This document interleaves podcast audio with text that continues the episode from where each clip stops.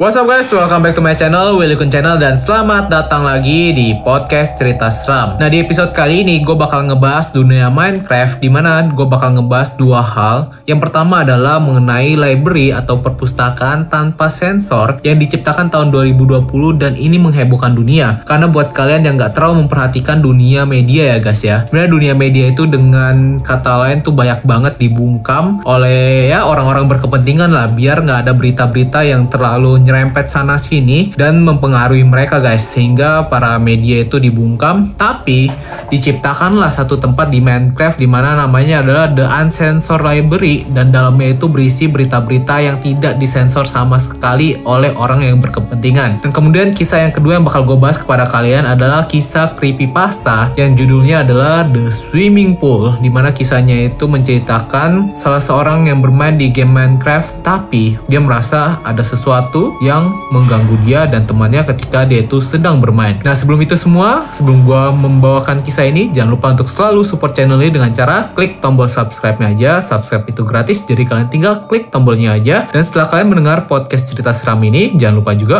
untuk share podcast ini ya guys. So langsung aja bakal kita bahas guys. Let's go!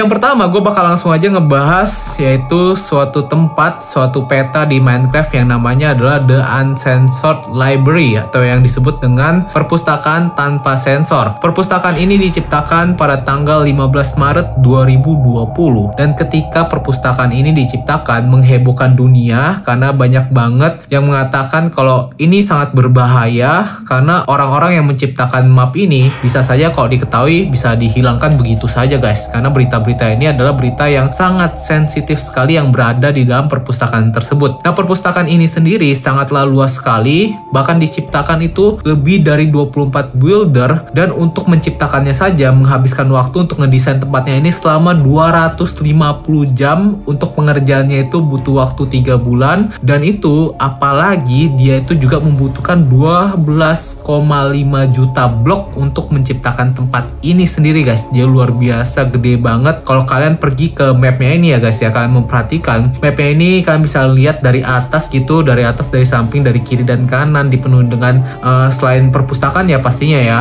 Ada juga bangunan-bangunan seni kemudian juga ada kayak kolam berenang gitu ada taman-tamannya. Dan ini perpustakaannya lebih keren lagi kalau kalian zoom makin jauh. Perpustakaan ini tuh terbuat dari suatu pulau yang terbang di atas langit-langit guys. Jadi ini luar biasa banget. Nah kemudian tujuannya apa sih sebenarnya membangun perpustakaan seperti ini? Emang nggak takut yang ngebuat tempatnya ini. Nah, rupanya memang tujuannya itu untuk bisa menyebarluaskan berita-berita yang sesungguhnya yang tanpa dikoreksi atau disensor-sensor karena penciptanya ini sendiri berasal dari jurnalis yang sebenarnya dia tuh ngerasa kayak males banget dibungkam. Ada beberapa negara contohnya seperti Vietnam, Meksiko, Rusia, kemudian juga ada Mesir, kemudian ada juga Saudi Arabia yang sering membuat jurnalisnya itu nggak bisa berbicara uh, sejujurnya guys. Bahkan menurut riset dari yang menciptakan tempat ini, dia mengatakan pada tahun 2019 ada 39 jurnalis dan 10 jurnalis sipil yang nyawanya ini tidak bisa diselamatkan. Kemudian ada juga 228 jurnalis dan ada juga 120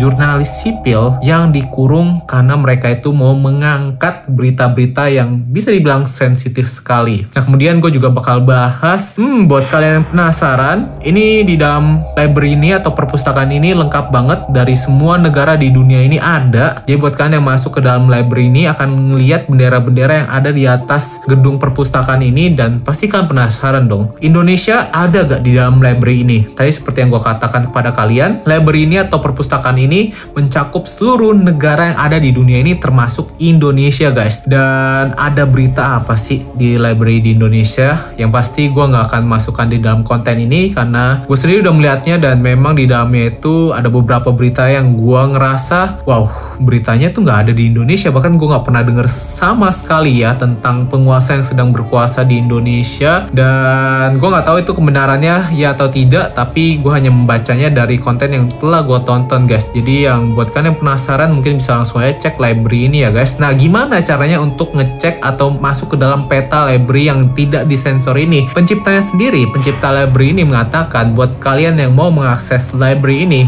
memang sengaja diciptakan di Minecraft karena Minecraft itu adalah game yang populer banyak dimainkan kemudian juga punya ciri khas yaitu dia itu dalam bentuk pixel. Jadi untuk mengakses peta ini dan mendapatkan informasi yang tidak disensor tersebut sangatlah mudah sekali. Buat kalian yang main Minecraft bisa langsung aja download mapnya di website mereka jadi bisa buat langsung kalian jalan-jalan ke sana. Dan buat kalian yang mau bikin konten juga nggak akan ada habis-habisnya karena petanya tuh luar biasa gede banget guys. Tapi pastinya kedatangan dari uncensored library ini saat menguncang dunia karena takutnya orang-orang berkepentingan ya. Lebih orang-orang yang berkepentingan takut kalau nantinya uh, nama mereka itu atau berita yang seharusnya tidak dipublikasikan bisa dibaca oleh siapa pun guys Itulah yang membuat dunia menjadi takut terhadap peta ini. Nah itulah konten yang pertama tentang The Uncensored Library. Kemudian gue akan masuk ke konten yang kedua karena buat kalian yang menunggu kisah creepy pastanya, ini adalah kisah creepy pasta yang sangat menakutkan menurut gue sendiri. Kisah ini berasal dari sebuah konten yang dimainkan oleh dua orang nelayan yang mau main Minecraft. Nah mereka itu bahkan untuk memainkan game ini mereka itu menginstal game ini dari software uh, ilegal dan mereka itu memainkannya berdua guys. Nah mereka ini di dalam gamenya bertujuan untuk membangun sebuah villa yang lengkap dengan kolam berenang luar biasa gede sekali. Ada tiga kolam berenang di dalam villa mereka karena mereka ini ingin merasakan apa yang tidak bisa mereka rasakan di dalam dunia nyata karena masalah keuangan ya. Nah setelah villanya ini jadi, akhirnya mereka membagi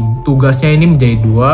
Yang temannya ini ya dia itu harus mencari village dan sedangkan dia dia ini harus merapikan lagi villanya dan dia itu melihat-lihat apakah ada yang kurang di dalam villanya tersebut. Nah, ketika dia merapikan vilanya ini, ketika dia melihat-lihat keadaan sekitar, dia meriksa di bagian kolam, di mana di bagian kolamnya ini dia menemukan ada hal yang aneh sekali di dasar kolamnya itu terdapat beacon. Nah, buat kalian yang nggak main Minecraft, beacon itu hanya bisa didapatkan ketika kalian sudah mengalahkan Wither. Kalau kalian belum mengalahkannya, kalian tidak akan mendapatkan beacon. Nah, di situ dia penasaran padahal dia itu belum pernah mengalahkan Wither, guys. Dan yang pastinya dia ketahui kalau yang membangun atau yang bertanggung jawab terhadap kolam benang tersebut adalah temannya ini yang sedang mencari village. Jadi dia itu ya udah melanjutkan untuk merapikan villanya ini dan menunggu temannya untuk kembali pulang ke villanya tersebut. Nah ketika temannya ini pulang, dia tidak basa-basi, dia itu langsung bertanya kepada temannya, Hey bro, lu coba ke sini bentar deh, lu lihat nih, ini kok lu bisa dapat beacon dari mana? Ini kan barang langka. Nah temannya melihat ke arah bawah ke dasar kolam tersebut dan temannya mengatakan dia itu nggak mengingat pernah membangun dasar kolam berenang yang dari beacon. Karena dia ingat dengan jelas dia itu membangun dasar kolam berenang itu hanya menggunakan dua bahan dan pastinya bukan beacon. Tapi setelah dia melihat data ini, keanehan tidak berhenti di situ saja karena temannya ketika pergi melihat bagian sisi kolam satunya lagi guys, dia melihat kok dasar atau lantainya itu yang tadinya dia ingat sangat jelas menggunakan glowstone tiba-tiba sudah berubah menjadi beacon juga. Tidak berhenti di situ saja keanehannya ketika mereka berdua mengecek bagian kolam ikan di dalam villa tersebut dan melihat juga di dasar kolam tersebut sudah berubah menjadi beacon lagi. Nah dari mana asal beacon-beacon ini? Karena tidak mau uh, memikirkannya atau ya repot-repot mereka menganggap kalau ini adalah keberuntungan mereka berdua karena beacon ini adalah barang yang sangat susah didapatkan yang mungkin saja tiba-tiba muncul di sana. Mereka tidak menghiraukannya dan mereka lanjut memainkan permainannya. Mereka pergi ke kolam berenang depan, mereka langsung melanjutkan berpura-pura sedang asik-asik bermain kolam berenang. Mereka membuka pakaian mereka dan mereka bermain-main di situ. Nah, bahkan sebelum mereka tidur, mereka itu ingin memastikan sekali lagi mereka ngecek ke kolam kolam ikannya dan mereka melihat kalau tidak ada yang berubah sama sekali. Beaconnya masih di sana. Tapi baru saja mereka keluar dari kolam ikan tersebut, mereka baru menyadari kalau seluruh glowstone yang ada di dalam villanya mereka itu sudah berubah menjadi beacon dan ini aneh sekali. Dan ketika mereka melewati bagian kolam berenang yang tadi mereka gunakan untuk bermain, mereka melihat kalau ada sesuatu di dasar kolam. Untuk memeriksanya ini, akhirnya temannya itu langsung terjun ke dasar kolam tersebut dan mengambilnya. Nah, rupanya di sini mereka menemukan dengan sebuah Steve Head, tapi anehnya posisi dari bentuk Steve Head ini tidak seperti biasanya. Bahkan anehnya lagi, ada tulisan aneh di Steve Head tersebut, di mana tulisannya ini adalah sisa bagian tubuh. Ih, bagaimana bisa namanya seperti itu? Mereka kebingungan dan akhirnya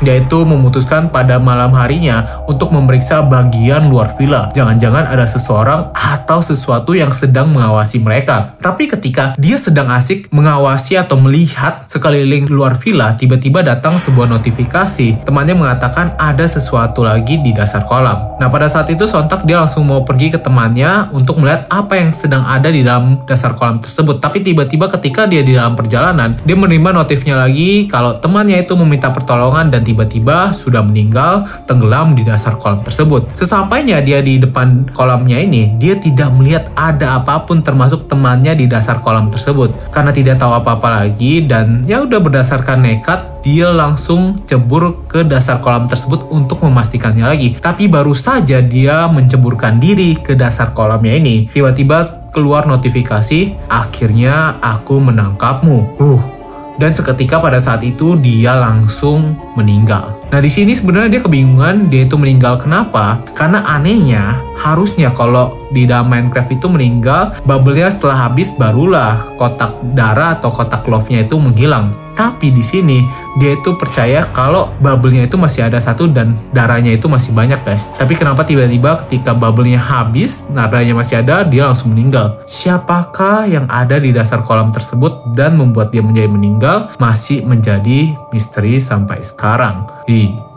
Nah itu dia dua kisah mengenai Minecraft yang gue bawakan kepada kalian. Gimana menurut kalian? Apakah kisah creepypasta ini menakuti kalian? Dan apakah kalian mau coba masuk ke perpustakaan yang tidak ada sensornya itu guys. Nah itu dia konten hari ini guys. Buat kalian yang udah menonton konten ini jangan lupa untuk share juga konten ini kepada teman-teman kalian atau kepada siapa pun. Dan jangan lupa juga untuk selalu support channel ini dengan cara klik tombol subscribe-nya aja karena subscribe itu gratis guys. So see you guys in the next video. Willy Kun sign out.